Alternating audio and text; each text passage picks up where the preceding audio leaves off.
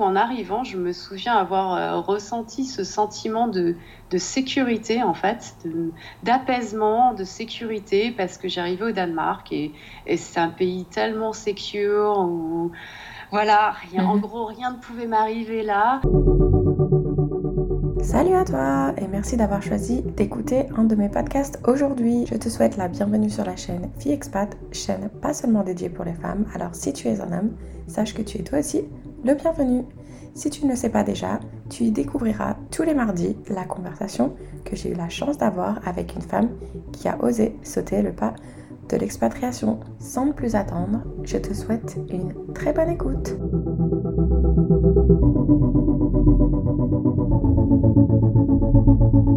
Salut à tous et merci de nous retrouver pour un nouvel épisode aujourd'hui. Donc je ne sais pas si vous l'entendez à ma voix, mais je suis super excitée. Car le pays dont on va parler aujourd'hui, je ne sais pas toi, mais moi, ça fait déjà plusieurs années que je le vois cité comme un des pays les plus heureux au monde. Et bien évidemment, je pense que nous sommes tous à la recherche d'une vie heureuse. Après tout, on n'en a qu'une. Donc voilà, je me suis toujours intéressée pourquoi on cite euh, ce pays et d'autres d'ailleurs comme les plus heureux au monde. Et donc aujourd'hui, j'ai vraiment hâte de pouvoir discuter avec une personne qui y a vécu pendant plusieurs années en plus et qui du coup va pouvoir répondre à toutes mes questions et me confirmer si oui ou non ce pays est un des plus heureux au monde. Voilà, donc sans plus attendre, est-ce que tu pourrais te présenter en commençant par ton prénom, ton âge et la ville où tu te trouves actuellement? Bonjour à tous, à toutes, euh, je m'appelle Cynthia, j'ai 42 ans et je vis au Danemark, euh, dans une pour le moment une toute petite ville qui s'appelle euh, Billund. Et après avoir vécu pendant de nombreuses années à Aarhus, qui est la seconde euh, plus grande ville du Danemark après Copenhague. Voilà, donc Danemark, donc les pays nordiques qui reviennent plusieurs fois comme les pays les plus heureux. Et le Danemark, je crois qu'il est dans le top 3 depuis euh, plusieurs années. Donc, euh, donc voilà. alors avant de commencer à parler du pays en soi et de leur façon de vivre, tu t'es expatrié il y a maintenant 19 ans. Donc quand tu es parti, tu en avais 23 si je ne me trompe pas. Voilà, c'est ça. Donc, est-ce que tu te souviens, euh, est-ce que tu pourrais peut-être nous dire qui tu étais à cette époque, quel genre d'études tu faisais et quelques traits peut-être de ta personnalité? Oui, alors donc euh, je suis partie oui, en, 2001. Je venais de finir mes études. Euh, je fais passer un, un, master en design industriel à Nantes, à l'école de Nantes. Et donc forcément, je recherchais je recherchais un emploi et puis, euh, bon, j'avais de grands rêves et de grandes ambitions et je voulais surtout, euh, voilà, trouver un, emploi dans le design et puis trouver un emploi euh, qui me passionne. Et puis, j'ai pris la décision, en fait, tout simplement d'envoyer ma candidature dans une grande entreprise danoise et puis, euh, je voulais envoyer une candidature spontanée, mais en fait, euh, la chance a voulu que j'ai trouvé euh, une offre d'emploi. Ils recherchaient des designers. Donc, c'était Enfin, c'était vraiment le bon moment en fait. C'était, c'était parfait. À la base, je me posais des questions si je devais m'expatrier ou pas, parce que j'étais vraiment tentée par une autre expérience à l'étranger. J'avais passé six mois aux États-Unis euh, pour mes études, en fait, euh, en 1999, deux ans auparavant. Et là, je voyais vraiment, euh, bon, on a cette expression, l'herbe est plus verte ailleurs. et là, c'était vraiment le cas. En fait, j'ai vu des, des opportunités s'ouvrir à moi aux États-Unis que je ne soupçonnais même pas en fait. Et donc en rentrant en France, je me disais oui, j'aimerais bien repartir, ressentir à nouveau ce sentiment d'aventure euh, que j'avais, que tout était possible et tout ça.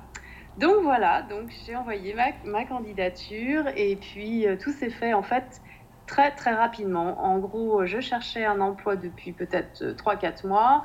Euh, bon, voilà, sur Paris, ça menait à pas grand-chose. Et puis donc j'envoie mon CV et tout donc au Danemark et puis deux semaines plus tard, euh, on me convoque pour un entretien euh, chez eux. Et puis, euh, en fait, ils faisaient ça, ils le font toujours hein, dans le format de, de, workshop, en fait, d'atelier, où ils convoquent, on va dire, peut-être une vingtaine, une trentaine de candidats et ils les font travailler pendant deux jours. C'est rémunéré. Et puis, euh, donc, on travaille, puisque comme je suis dans le design, en fait, on nous donne Mhm. directement euh, des sujets sur lesquels euh, bosser. On montre euh, donc euh, notre, notre book, euh, notre portfolio, forcément, le travail qu'on a fait avant. On peut avoir euh, donc des entretiens avec, euh, avec les recruteurs, euh, les managers, et ils peuvent aussi nous voir travailler euh, en solo et travailler en équipe. Donc voilà, après ces deux jours, je, je n'étais pas sûre du tout parce qu'en fait, mon niveau d'anglais n'était pas terrible et tous les autres candidats, à part, on va dire, quelques Scandinaves, quelques Allemands, ils avaient tous l'anglais comme, comme langue native. Mhm. Donc voilà, alors je suis, je suis revenue et puis euh, une semaine après, euh, je reçois euh, le coup de fil comme quoi je décrochais euh, le boulot. Le coup de fil qui allait changer ta vie. Le coup de fil qui allait changer ma vie, voilà, exactement. Est-ce que tu te souviens pourquoi le Danemark? Est-ce que t'as, dans ta tête, après les États-Unis, tu t'es dit je vais aller au Danemark ou c'était juste un pays parmi tant d'autres? En fait, euh, je dis souvent, euh, même aux Danois, que je n'ai pas choisi le Danemark, j'ai choisi l'entreprise, hein, j'ai choisi le, boulot. En fait, moi, c'était euh, le boulot de mes rêves, tout simplement. Donc euh, voilà, à la base, je voulais repartir aux États-Unis, mais il y avait les histoires de, de- visa. Euh, Bon, c'était très difficile euh, de postuler euh, à distance et puis surtout jeune diplômé sans expérience. Voilà, c'était difficile. Donc, donc il y a eu cette opportunité au Danemark. Donc je n'ai pas choisi le Danemark, j'ai choisi mon boulot de rêve, mais je me souviens avoir pensé que quand même la Scandinavie, c'était pas mal. Et d'ailleurs, j'hésitais à la base entre partir aux États-Unis pour mon séjour à l'étranger, entre les États-Unis et euh, la Suède. Et donc voilà, donc je me suis dit, bon, une destination scandinave, c'est pas mal, euh, tout fonctionne bien euh, là-bas, ils ont un haut niveau de vie, voilà, je vais aller voir ça de plus près en même temps, même si c'était pas ma motivation principale. D'accord, non, mais c'est pas mal d'avoir choisi un métier plutôt que d'avoir choisi le pays. Et franchement, leur processus de recrutement, il est quand même incroyable. En plus, t'es payé pour aller euh, passer des entretiens. Et oui, Donc, euh, c'est, enfin, je trouve ça génial. C'est, c'est normal au Danemark de, de- d'embaucher comme ça ou c'était propre à ton entreprise, est-ce que tu sais? Euh, je pense que c'était propre à mon entreprise puisque euh, c'est une grande entreprise internationale, donc euh, ils voulaient s'assurer de recruter à l'étranger en fait. Mhm. Et puis, mais en général, c'est vrai que au Danemark, en général, les entreprises ont, ont une grande éthique. Et donc, on fasse, voilà, c'est les valeurs scandinaves. Ils ont tendance à faire les choses euh, de façon euh, très juste, euh, très réglementaire, à toujours suivre, voilà, suivre les, règles et puis faire les choses proprement. Donc, voilà, inviter des personnes sur plusieurs jours pour passer des entretiens. et on a vu la réputation de l'entreprise. c'est un peu normal de rémunérer pour ça. Et puis, par contre, de aussi nous payer nos billets d'avion, ça, c'était pas mal. Ah bah tu m'étonnes. C'est clair, surtout Ouais. quand tu sors de, de l'école et qu'on te paye pour venir passer un entretien et qu'en plus on te fait voyager par la même occasion. C'est quand même top quoi. Ah oui, ça, Mm. c'est sûr, c'est super. À ce moment-là, est-ce que tu vivais encore chez tes parents ou tu avais déjà ton, ton propre logement? Alors, j'étais revenue chez mes parents, en fait, après, euh, après, après avoir vécu euh, dans mon propre logement. Et puis, ben, la raison était forcément que je n'avais pas de travail. Donc, euh, voilà. Et étant trop jeune pour avoir droit à quoi que ce soit, forcément, je n'avais pas du tout les moyens. Bah écoute, c'est Euh, pas plus mal parce que du coup, préparer le départ, il est encore, c'est encore plus simple. T'as juste une Voilà. valise à faire. Voilà, exactement. Donc, je préparais le départ euh, de chez mes parents. Puis, j'ai aussi pris, euh, j'ai aussi pris un petit boulot euh, en attendant, en fait, de trouver quelque chose de, de plus sérieux pour ma Ok. carrière. Et est-ce que tu te souviens la réaction de ton entourage au moment où tu leur as annoncé que tu venais d'avoir le coup de fil qui allait changer cette, euh, vie? Alors, oui, en fait, je me souviendrai surtout euh, du coup de fil que je leur ai passé quand je leur ai dit que je partais au Danemark pour un entretien, euh, pour, voilà, pour euh, un entretien, simplement pour un emploi. Donc euh, mes parents, c'était le choc. Bon, déjà, je leur avais déjà fourni des chocs de ce type-là quelques années avant en partant aux États-Unis et en ne voulant pas rentrer. Et, mais là, oui, là, ils s'y attendaient absolument pas, en fait, puisqu'ils ne savaient pas que j'avais postulé à l'étranger. Donc, eux, ils trouvaient ça tout simplement très suspicieux qu'une entreprise veuille euh, me faire venir pour un entretien et me payer mes billets d'avion et tout ça. Donc euh, forcément, ils ont essayé de me dire euh, de ne pas y aller. Ah. Et, donc, je ne les ai pas écoutés, forcément. Et voilà, je suis partie. Et puis après, lorsque je leur ai dit que j'avais donc reçu une offre d'emploi, bon, là, là ça, là, ça a été un petit peu différent, en fait parce que du coup, euh, du coup ma mère, elle avait surtout envie de me soutenir, elle avait surtout envie que, que j'aille jusqu'au bout de mes rêves. Et voilà, que je, simplement que je me trouve euh, une bonne situation. Je pense que tous les parents souhaitent ça pour leurs enfants, en fait.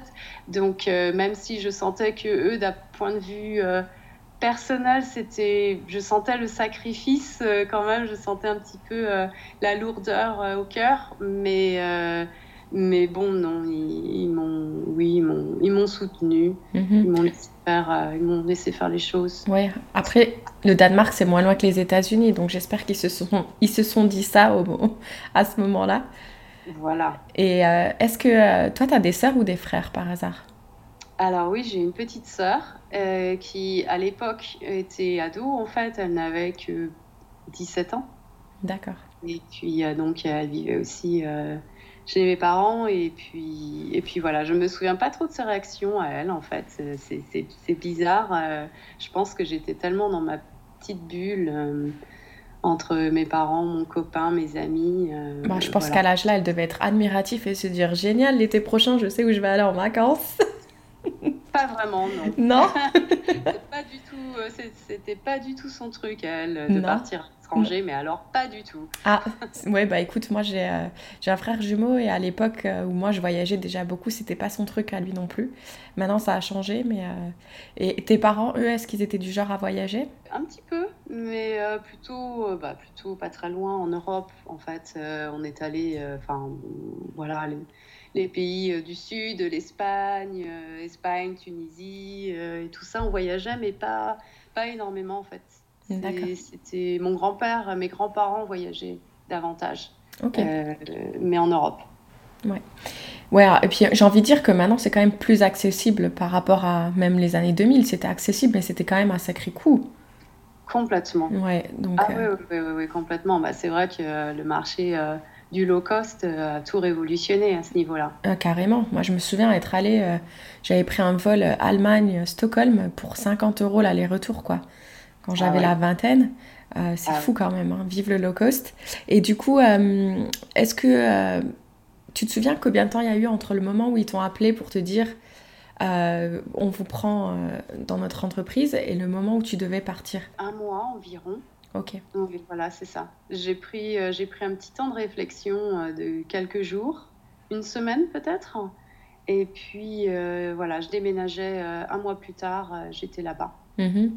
Est-ce que tu te souviens par hasard comment tu te sentais la veille de partir, par exemple? Ou le jour même? J'étais complètement, euh, complètement surexcitée. J'étais super heureuse, super contente. Je n'avais euh, aucun doute, aucun doute, aucun regret. Euh, voilà, c'est. Oui, d'ailleurs, à l'époque, j'hésitais quand même beaucoup moins que maintenant, je dois dire. Mais j'étais juste, j'étais juste super heureuse de l'aventure l'aventure qui m'attendait en fait. Parfait.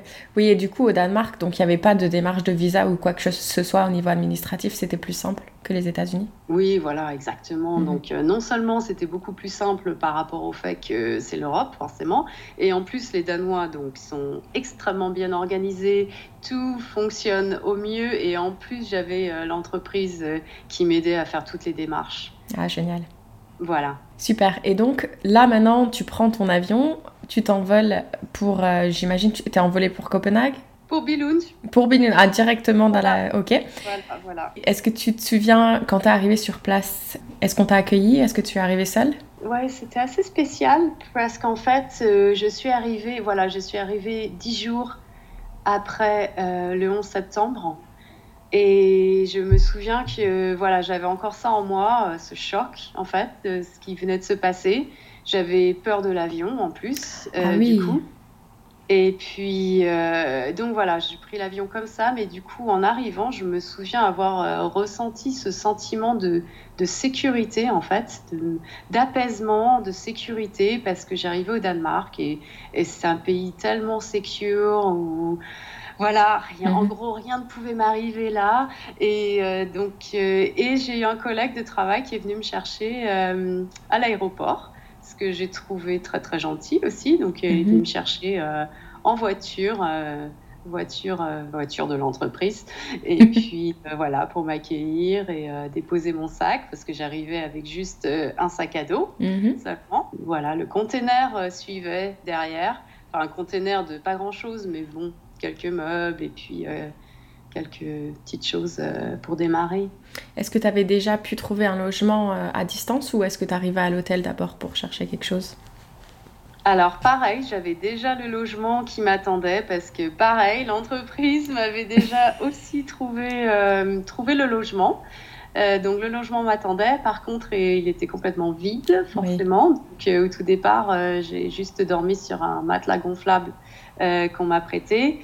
Et puis euh, voilà. Mais c'est vrai que pour ça, euh, oui, pour ça, tout était fait. Il m'avait, il m'avait vraiment aidé. Et puis en plus, euh, pour ce qui est de la caution, donc on a des cautions très très élevées en fait au Danemark. Je n'avais absolument pas d'argent étant étudiante venant de France et ils m'ont aussi aidé pour ça. Donc voilà, j'ai, j'ai, j'ai pas, j'ai pas à me plaindre. Mais bon, forcément, la première nuit toute seule euh, sur mon matelas gonflable, euh, sans internet, euh, sans rien, même pas d'électricité en plus parce que c'était pas installé. Ah oui. Donc voilà, je me suis, je me suis dit oulala, oulala, mais en même temps. C'est génial, mais ouais, oulala. tu vois, c'est drôle parce que moi, ma première expatriation, ça a été ça aussi. J'ai dormi sur un matelas, j'avais pas un meuble. c'était différent. La deuxième expatriation, là, j'ai appris la science. J'ai dit à l'entreprise, non, vous me payez l'hôtel pendant deux semaines le temps que je règle tout ce qui est internet, électricité, euh, meubles, que mon conteneur arrive parce que bon, vivre une soirée ça va, mais quand ça reste sur plusieurs jours, ça peut être un petit peu pesant quoi. Ça, c'est un très bon conseil. Ouais. justement avec l'expérience, en fait. Mais c'est ça. Et puis en plus, quand on sort de, de l'école, parce que j'étais comme toi, hein, je sortais de l'école, c'était mon premier travail, euh, on ne sait pas tout ce qu'on peut négocier en termes de contrat d'expatriation. Et c'est vrai qu'on apprend avec l'âge, quoi, du coup. Mais c'est vrai que ça, c'est des choses euh, qu'en général, les entreprises, ils n'hésiteront pas à dire oui, quoi, parce que ça va, ça va pas leur coûter grand-chose. En général, ils ont des partenariats avec des hôtels en plus. Donc euh, c'est quand même c'est quand même bien tout à fait, tout à fait, mhm. tout à fait. Et puis bon, je pense que c'est vrai que quand c'est notre premier euh, boulot euh, sorti sorti de l'école, on a tendance à se dire ah bon j'ai déjà de la chance d'avoir trouvé quelque chose et on a du on a on a du mal à demander, mais en fait c'est vrai qu'il faut parce que eux ça leur coûte pas grand chose. Exactement. Et, voilà. Ouais. Et donc je pense que tu le sais aux États-Unis, il y avait et même au Canada d'ailleurs, il faut toujours avoir ce, ce numéro de sécurité sociale parce qu'à partir de ça on peut pas ouvrir grand-chose. Est-ce que c'est pareil au Danemark? Pareil, oui. exactement pareil. Tout est, tout est centralisé autour du fameux euh, numéro de sécurité sociale. Et donc, euh, voilà, tu ne peux, tu ne peux rien faire. Tu ne mhm. peux même pas euh, ouvrir de compte en banque ou même d'abonnement à la salle de gym. rien. Donc, il faut vraiment ce fameux numéro en premier. Ouais, et toi, du coup, je pense que comme tu avais déjà un contrat de travail, ça devait être plus simple pour obtenir ce numéro. Pas rapide. Ouais. Donc c'est quand même bien peut-être de trouver un emploi avant de partir. Ah, ça facilite. Ouais. Et sur, alors tu disais que ton anglais était un peu bancal? Oui. Ton danois, j'imagine qu'il devait être inexistant. Inexistant. On n'avait pas Duolingo en 2001. Voilà. Donc tu te souviens un peu euh, comment ça s'est passé pour toi en termes de langue? Oui, donc euh, je suis arrivée euh, donc parlant difficilement l'anglais, c'était donc difficile.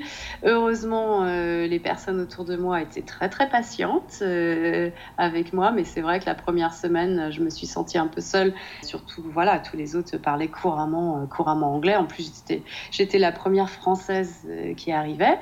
Euh, mais donc, euh, je me souviens, mon manager m'a proposé donc des cours de langue et elle m'a demandé est-ce que tu veux prendre des cours d'anglais ou des cours de danois? Et à ce moment-là, je lui ai dit non, je vais aller directement prendre les cours de danois parce que l'anglais, ça va venir tout seul, juste en étant ici, vu que la langue officielle de l'entreprise, c'est l'anglais, et juste en étant avec tous mes amis anglais, donc les autres designers qui avaient été recrutés en même temps que moi. Et donc voilà, et c'est vrai qu'au bout d'un mois, l'anglais, il n'y avait pas de souci. Ah, génial. J'ai cru, j'ai lu quelque part que le gouvernement il propose des cours gratuits. Donc je sais pas si c'est vrai. Euh, de danois? Oui. Oui. Ah oui oui oui tout, oui, tout à fait. Donc là c'était pas propre à ton entreprise, c'était aussi le gouvernement. Oui voilà. En fait c'est juste que euh, à l'époque c'était c'était l'entreprise qui, qui me proposait juste de, en fait de faire venir euh, de faire venir un professeur pour nous apprendre enfin en groupe en fait. Oui, ah, Donc, génial. que ce soit à nous de nous rendre euh, au cours, en fait, c'était le, le, prof qui venait euh, chez nous. C'est génial. Donc oui, les grandes entreprises organisent ça. Mais sinon, si on n'est pas dans le cadre d'une grande entreprise, oui, dès qu'on arrive au Danemark, euh, on peut s'inscrire à des cours de danois et puis on passe différents modules. À un moment, ils ont un peu changé les lois où il fallait payer le module, en fait, avancer l'argent et ensuite, on était remboursé quand on passait euh, le, diplôme, parce qu'en fait, c'était pour, euh, pour éviter que voilà, tous les expats arrivent et on s'inscrit tous et on mhm. coûte euh, des sous au gouvernement et en fait, ça ne sert à rien. Voilà. Ok, cool. Et en termes d'intégration, que ce soit dans ton entreprise ou personnellement en dehors de, de ton travail, euh, tu te souviens si c'était assez simple? Oui, alors euh, en fait, je sais que mon expérience personnelle n'est pas vraiment représentative de ce que ressentent les expatriés ici en général. Personnellement, je suis arrivée, j'avais déjà en gros un groupe d'amis qui m'attendaient. C'était, euh, les autres designers qui avaient été recrutés en même temps que moi. Donc on était vraiment dans cette bulle d'expats, arrivés dans ce petit village danois perdu au milieu de nulle part. Et donc, c'est, des, super amitiés. Vraiment, euh, je garde de, superbes euh, souvenirs.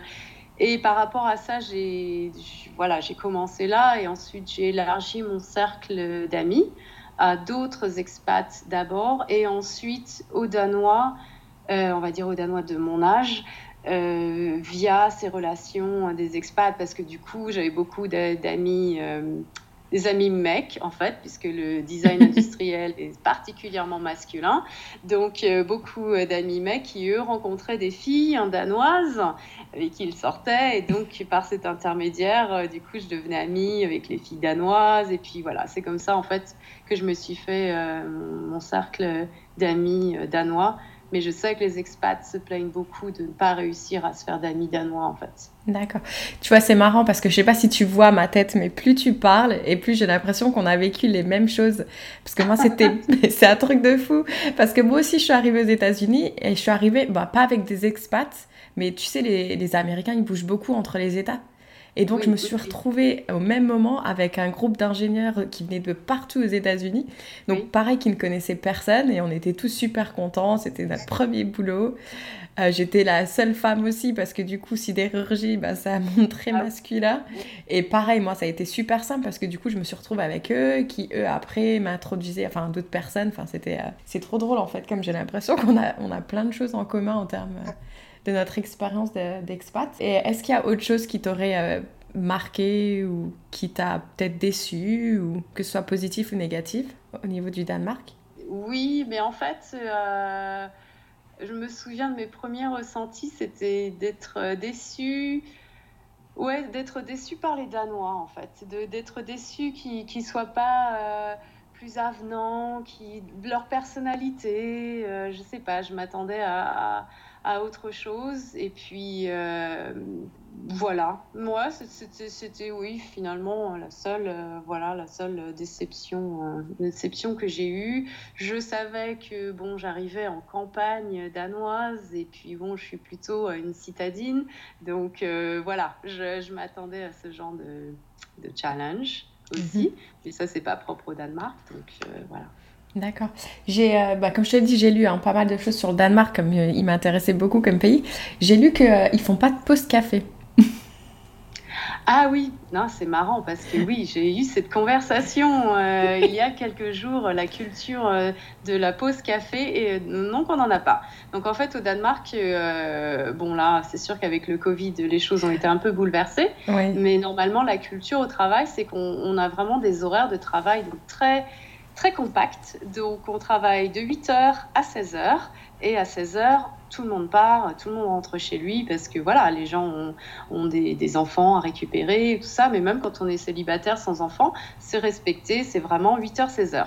Donc ça veut dire qu'il ne reste que très très peu de temps euh, au cours de la journée pour prendre des pauses. Euh, donc pas de pause. Même euh, pause déjeuner très très brève. Euh, maximum une demi-heure et encore quand on en prend une. Mais sinon, non, pas de pause, euh, pas de pause café, non. C'est parfois euh, on se retrouve par accident autour de la machine à café et voilà donc forcément on va dire deux trois deux trois trucs mais il faut surtout pas on s'éternise pas du tout en fait mm-hmm. tout le monde est très efficace ouais parce que enfin moi, ce que j'aime bien dans la pause café, en fait, c'est aussi que pendant la pause café, tu peux parler travail avec tes collègues. Tu n'es pas forcément obligé de parler de ce que tu as fait le week-end. Mais des fois, quand tu, par tu parles de choses professionnelles autour d'un café, je trouve que les choses sont un petit peu plus relaxes que si tu étais dans une salle de réunion, par exemple. Ah oui, oui, complètement. Et c'est vrai que c'est d'ailleurs euh, cet aspect qui, qui, me manque euh, en ce moment euh, dans le travail en remote, à distance mais bon, on a, on a quand même, euh, c'est vrai que même si on ne parle pas euh, énormément autour de la machine à café, on va quand même parler un tout petit peu. Et mhm. puis, euh, quand on se croise, voilà, quand on se croise dans les couloirs, quand on était à côté du, du bureau de l'autre, on arrive quand même à avoir ces petites conversations, oui, pas forcément personnelles, mais au niveau du travail, sur, sur d'autres projets et comment faire les choses et tout ça.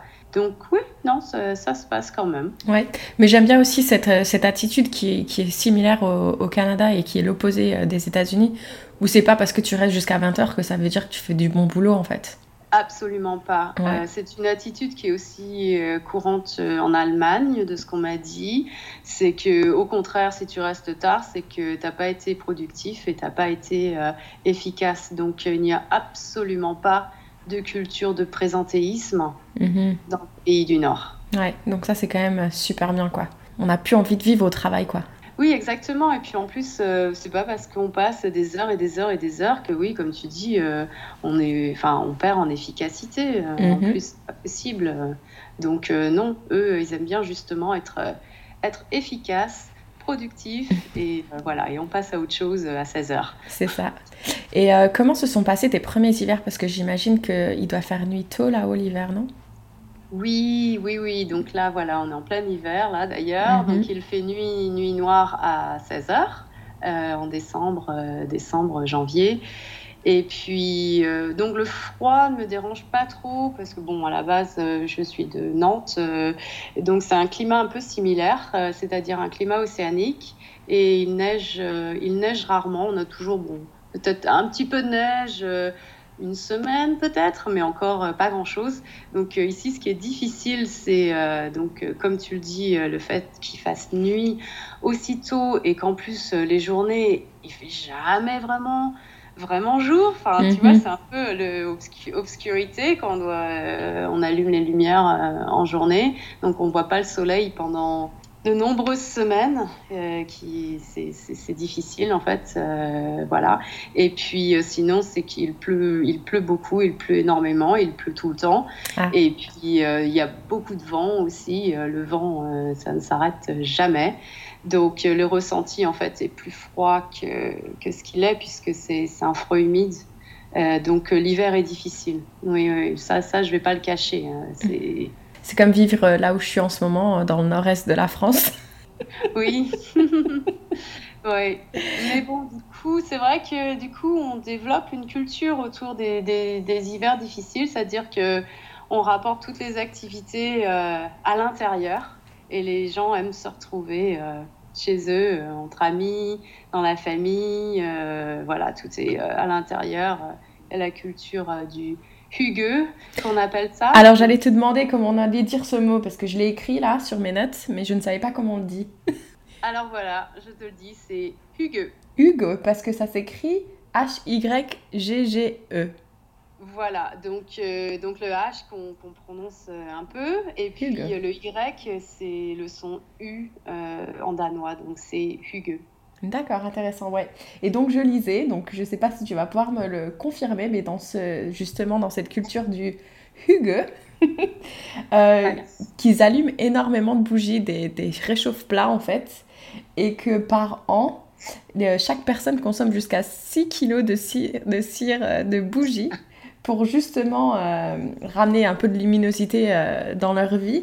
Et d'ailleurs, ils appellent un rabat-joie, alors je, je, vais certainement très mal le prononcer, uh -huh. euh, comment ça se prononce, mais apparemment un rabat-joie, c'est quelqu'un qui éteint les bougies.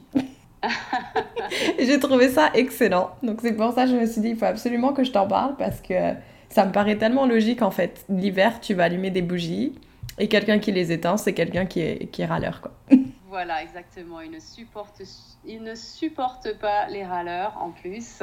Donc, euh, sympa quand on est français avec notre réputation de râleur. Et oui, donc le Hugueux, oui, c'est allumer les, oui, allumer les bougies parce que bon, ça participe euh, à l'ambiance. Euh, chaleureuse, l'ambiance cosy, donc euh, d'où euh, le, nombre de bougies euh, qu'il consomme en effet. Génial. J'ai lu aussi, que j'ai trouvé super intéressant, une étude anglaise de 2014 sur quand même 18 000 personnes où il démontre que si tu vas au travail en vélo, tu es plus heureux. Donc je ne sais pas, est-ce que tu vas au travail, bon hors Covid, est-ce que tu étais du genre à prendre ton vélo pour aller travailler? Euh, pas du tout. Non. du tout. Mais bon, euh, bon personnellement, c'est aussi parce que, voilà, là, là honnêtement, j'habite à 5 minutes euh, du travail à pied. Et puis, avant, j'étais en fait à 100 km ah. du travail. Donc, voilà, c'est soit à pied, soit à pied, soit en voiture. Mais bon, je comprends que faire de l'exercice physique avant d'aller au travail, c'est bon pour le moral c'est bon pour la santé. Et c'est vrai qu'ici, le vélo est vraiment euh, un moyen de transport, en fait. Mhm. Donc, euh, qu'il vente, qu'il pleuve, qu'il neige, euh, on est sur son vélo. Voilà, on met juste les bons vêtements. Et d'ailleurs, au Danemark, ils disent toujours qu'il n'y a pas de mauvais temps, il y a juste de mauvais vêtements. Et ah. voilà. J'adore. Ouais, parce qu'il faut être motivé quand il pleut. En plus, s'il fait nuit, ça peut être un peu dangereux quand même sur son vélo. Ah oui, j'ai oui, j'ai appris une, une, une, certaine notion d'une certaine euh, motivation euh, ici au Danemark. C'est voilà la souffrance euh, du froid, et voilà, aller se baigner l'hiver dans la mer et tout ça, c'est très viking tout ça. Oh waouh, c'est fou. Sinon, il y a aussi autre chose qui m'a interpellée quand je, je, me posais cette question du Danemark. Apparemment, euh, ils disent que les magasins, ils ferment tous à 17h, à partir de 17h. Oui, et bien en fait, euh, c'est parce qu'en fait, on est dans le même fuseau horaire, mais on a un décalage horaire euh, avec la France. C'est que entre voilà la culture voilà du nord et, et du sud, c'est que bon ici tout commence beaucoup plus tôt et les magasins ferment à 17h 17h30 parce que, bon, déjà, nous, on finit le travail à 16h, donc ça nous laisse un petit peu de temps euh, pour aller faire quelques emplettes. Mais aussi, ils estiment, en fait, que les employés des magasins n'auraient pas, en fait, à rester tard le soir, euh, voilà, dans des magasins vides, puisqu'en fait, euh, les personnes rentrent du travail, bon, ils récupèrent leurs enfants, ils rentrent à la maison, ils dînent à 17h, 18h, tout le monde est à dîner. Donc voilà, J'adore. Donc la fermeture des magasins euh, très tôt parce qu'il n'y a aucun besoin d'aller euh, traîner dans les magasins quand on a d'autres choses à faire. Par contre, les supermarchés, eux, restent euh, ouverts tard. D'accord, les supermarchés, eux, oui, ils sont ouverts. Oui, oui, oui, même le dimanche. Oui, et puis les restaurants aussi, j'imagine quand même. Les restaurants, les cafés, tout ça, c'est ouvert. Pas en ce moment, hein, mais... Oui, hors Covid.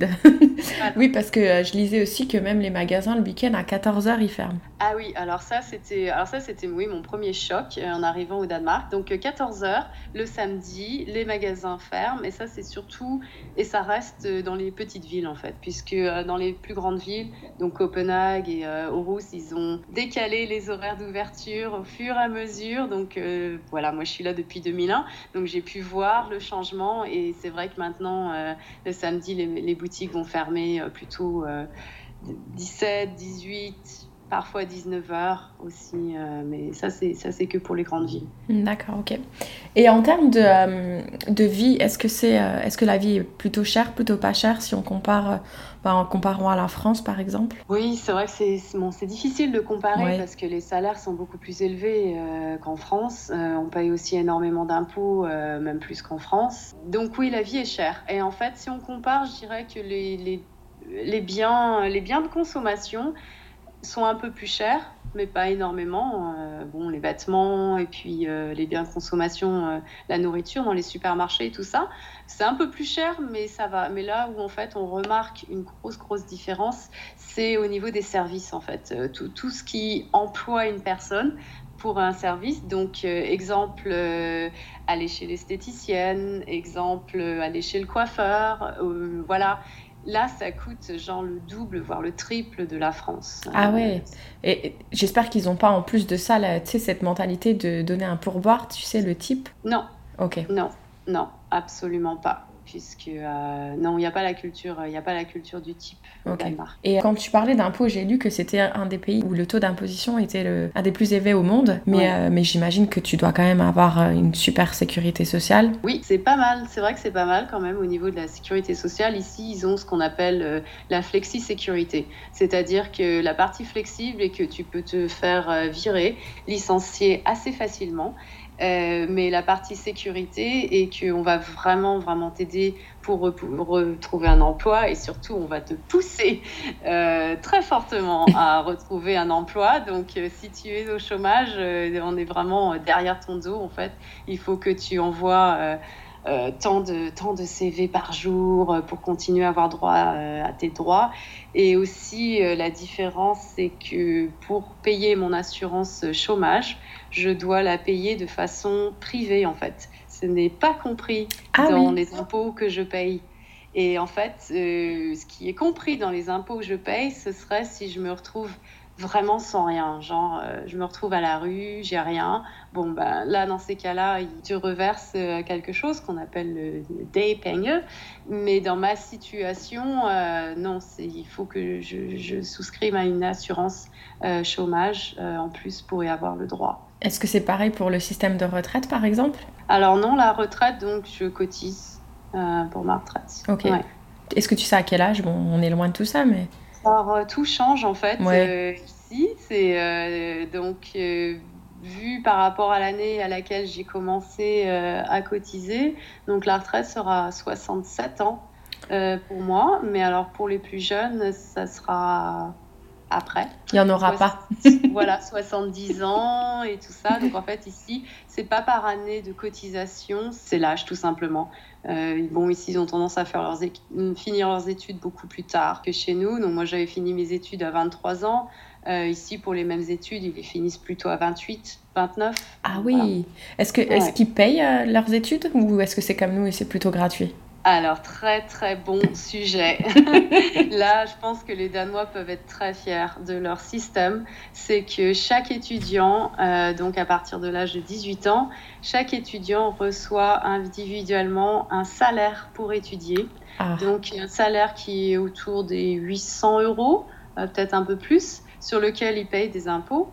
Et voilà, donc il y a ça. Et en plus, toutes les études sont gratuites. Donc, quel que soit le domaine que tu étudies, tout est gratuit. Parce que moi, par exemple, en design industriel, pour trouver des études gratuites, euh, euh, bah, c'est pas forcément évident. Euh, donc, tu peux partir dans le privé. Enfin, voilà. mais au Danemark, tout est pareil. Donc, en fait, moi, je trouve que ça donne vraiment une plus grande égalité des chances, en fait. Et, euh, et bah, à 18 ans, on est vraiment indépendant de, de, de, ses parents. Cool. Est-ce que toi, à un moment donné, tu t'es quand même dit, bon, euh, le Danemark, c'est bien sympa, mais euh, je pense pas que je vais y rester. Qu'est-ce que je fous là? Ou est-ce que tu t'es posé ce genre de... Enfin, tu t'es dit ce genre de choses? Oui, bien sûr, hein, bien sûr. Je pense que c'est le questionnement de tout, tout expat, hein, tout expatrié. D'ailleurs, on parle souvent, tu sais, de ce cycle de l'expatriation, que mhm. quand tu arrives, tu vois les 18 premiers mois, c'est euh, la lune de miel, tout est bien, tout est parfait. Mhm. Et ensuite, tu rentres euh, dans cette période de questionnement profond, de, de, choc des cultures, de choc des valeurs.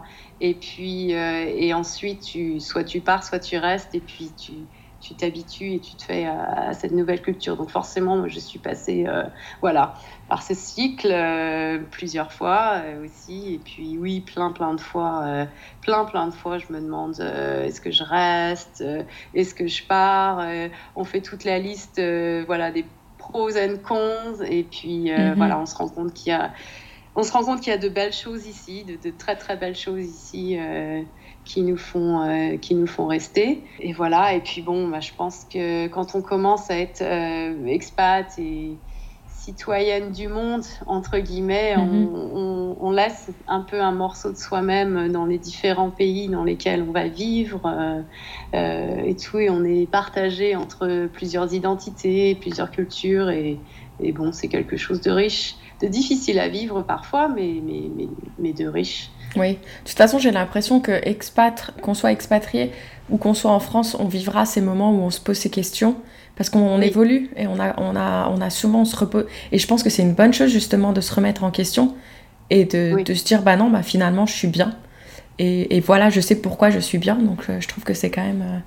C'est quand même important. Et donc, du coup, si par contre, tu pouvais parler à Cynthia quand elle a, elle a reçu euh, cet appel qui allait tout changer, est-ce que tu lui passerais un petit message? Non, mais en fait, euh, voilà, le petit message que je lui passerais, c'est euh, de faire exactement finalement ce qu'elle a fait, c'est-à-dire être partie sans trop se poser de questions. Puis, bon, en même temps, je lui souhaiterais d'avoir quand même davantage confiance en elle, voilà, d'y croire et, d'avoir, oui, d'avoir davantage, davantage confiance en elle et que notre, notre, différence euh, culturelle, euh, c'est notre euh, richesse. Et je lui aurais demandé quand même de mieux se préparer à, à l'anglais.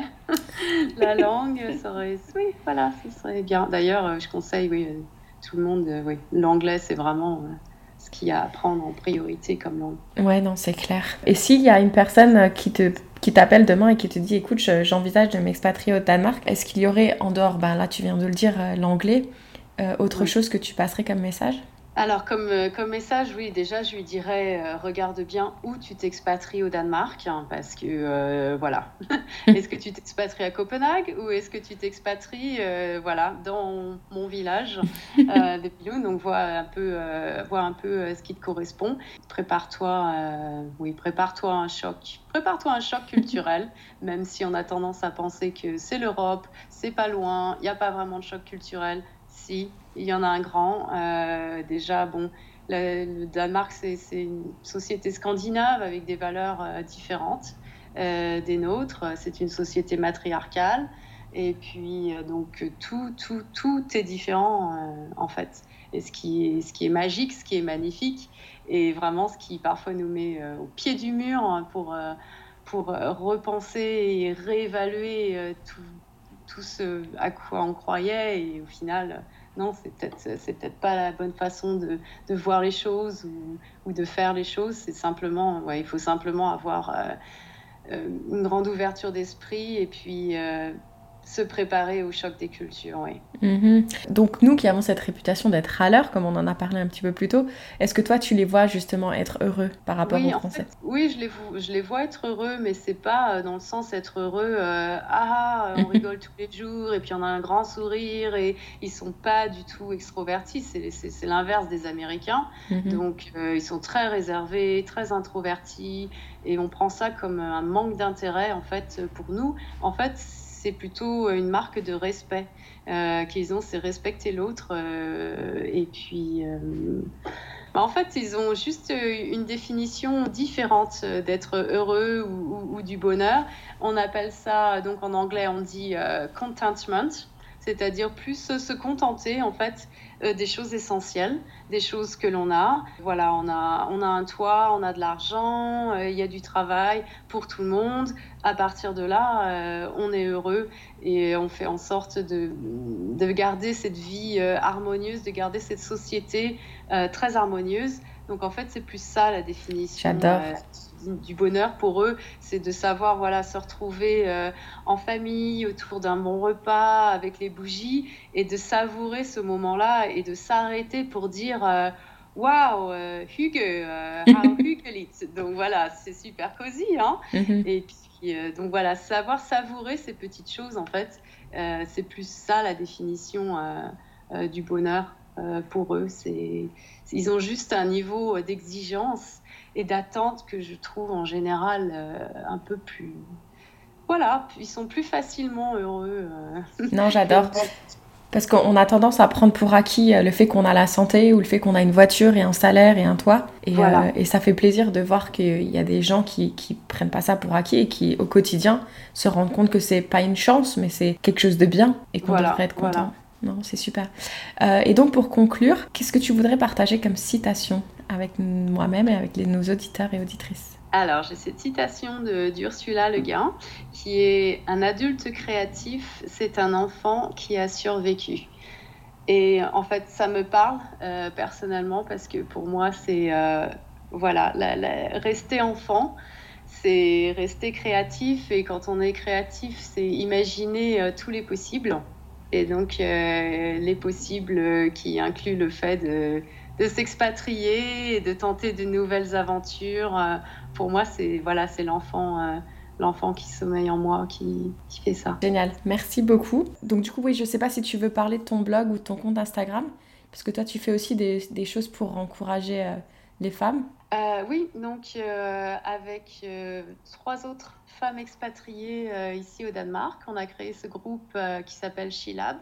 Et en fait, donc c'est surtout autour de, de des femmes conscientes et du leadership avec euh, authenticité. Donc euh, on réfléchit vraiment sur euh, trouver notre essence, notre équilibre entre l'énergie féminine et l'énergie masculine afin d'être de, des leaders, des managers de pleine conscience. Donc voilà, ça s'appelle Shilab et puis on construit nos, voilà, on construit notre site. Euh, en ce moment, on est en train d'écrire euh, un livre aussi, et, euh, à faire à suivre. Mais on veut vraiment faire en sorte que, que, les, voilà, que les femmes se retrouvent entre elles, qu'on ait, donc, qu'on ait des événements donc, de networking pour se soutenir les unes des autres et puis pour, pour apprendre aussi Super. les unes des autres. Super. Oui, de toute façon, je mettrai les liens dans, le, dans la description du podcast. Donc, en tout cas, je te remercie énormément. Donc, si vous avez aimé cet épisode, surtout, n'hésitez pas à nous mettre un petit commentaire sur Apple Podcast, puisque les autres plateformes d'écoute ne nous laissent pas cette possibilité. Ou sinon, vous pouvez venir mettre un petit commentaire sur Instagram, sur FiExpat. Euh, donc, voilà, je te remercie beaucoup. Donc, euh, je ne sais pas comment on dit au revoir en danois. Pavel. Pavel? Oui. Super. Et eh ben écoute, encore merci beaucoup, je suis super contente. Et puis euh, bonne continuation pour la suite. Merci à toi aussi, merci de m'avoir reçu. Bye.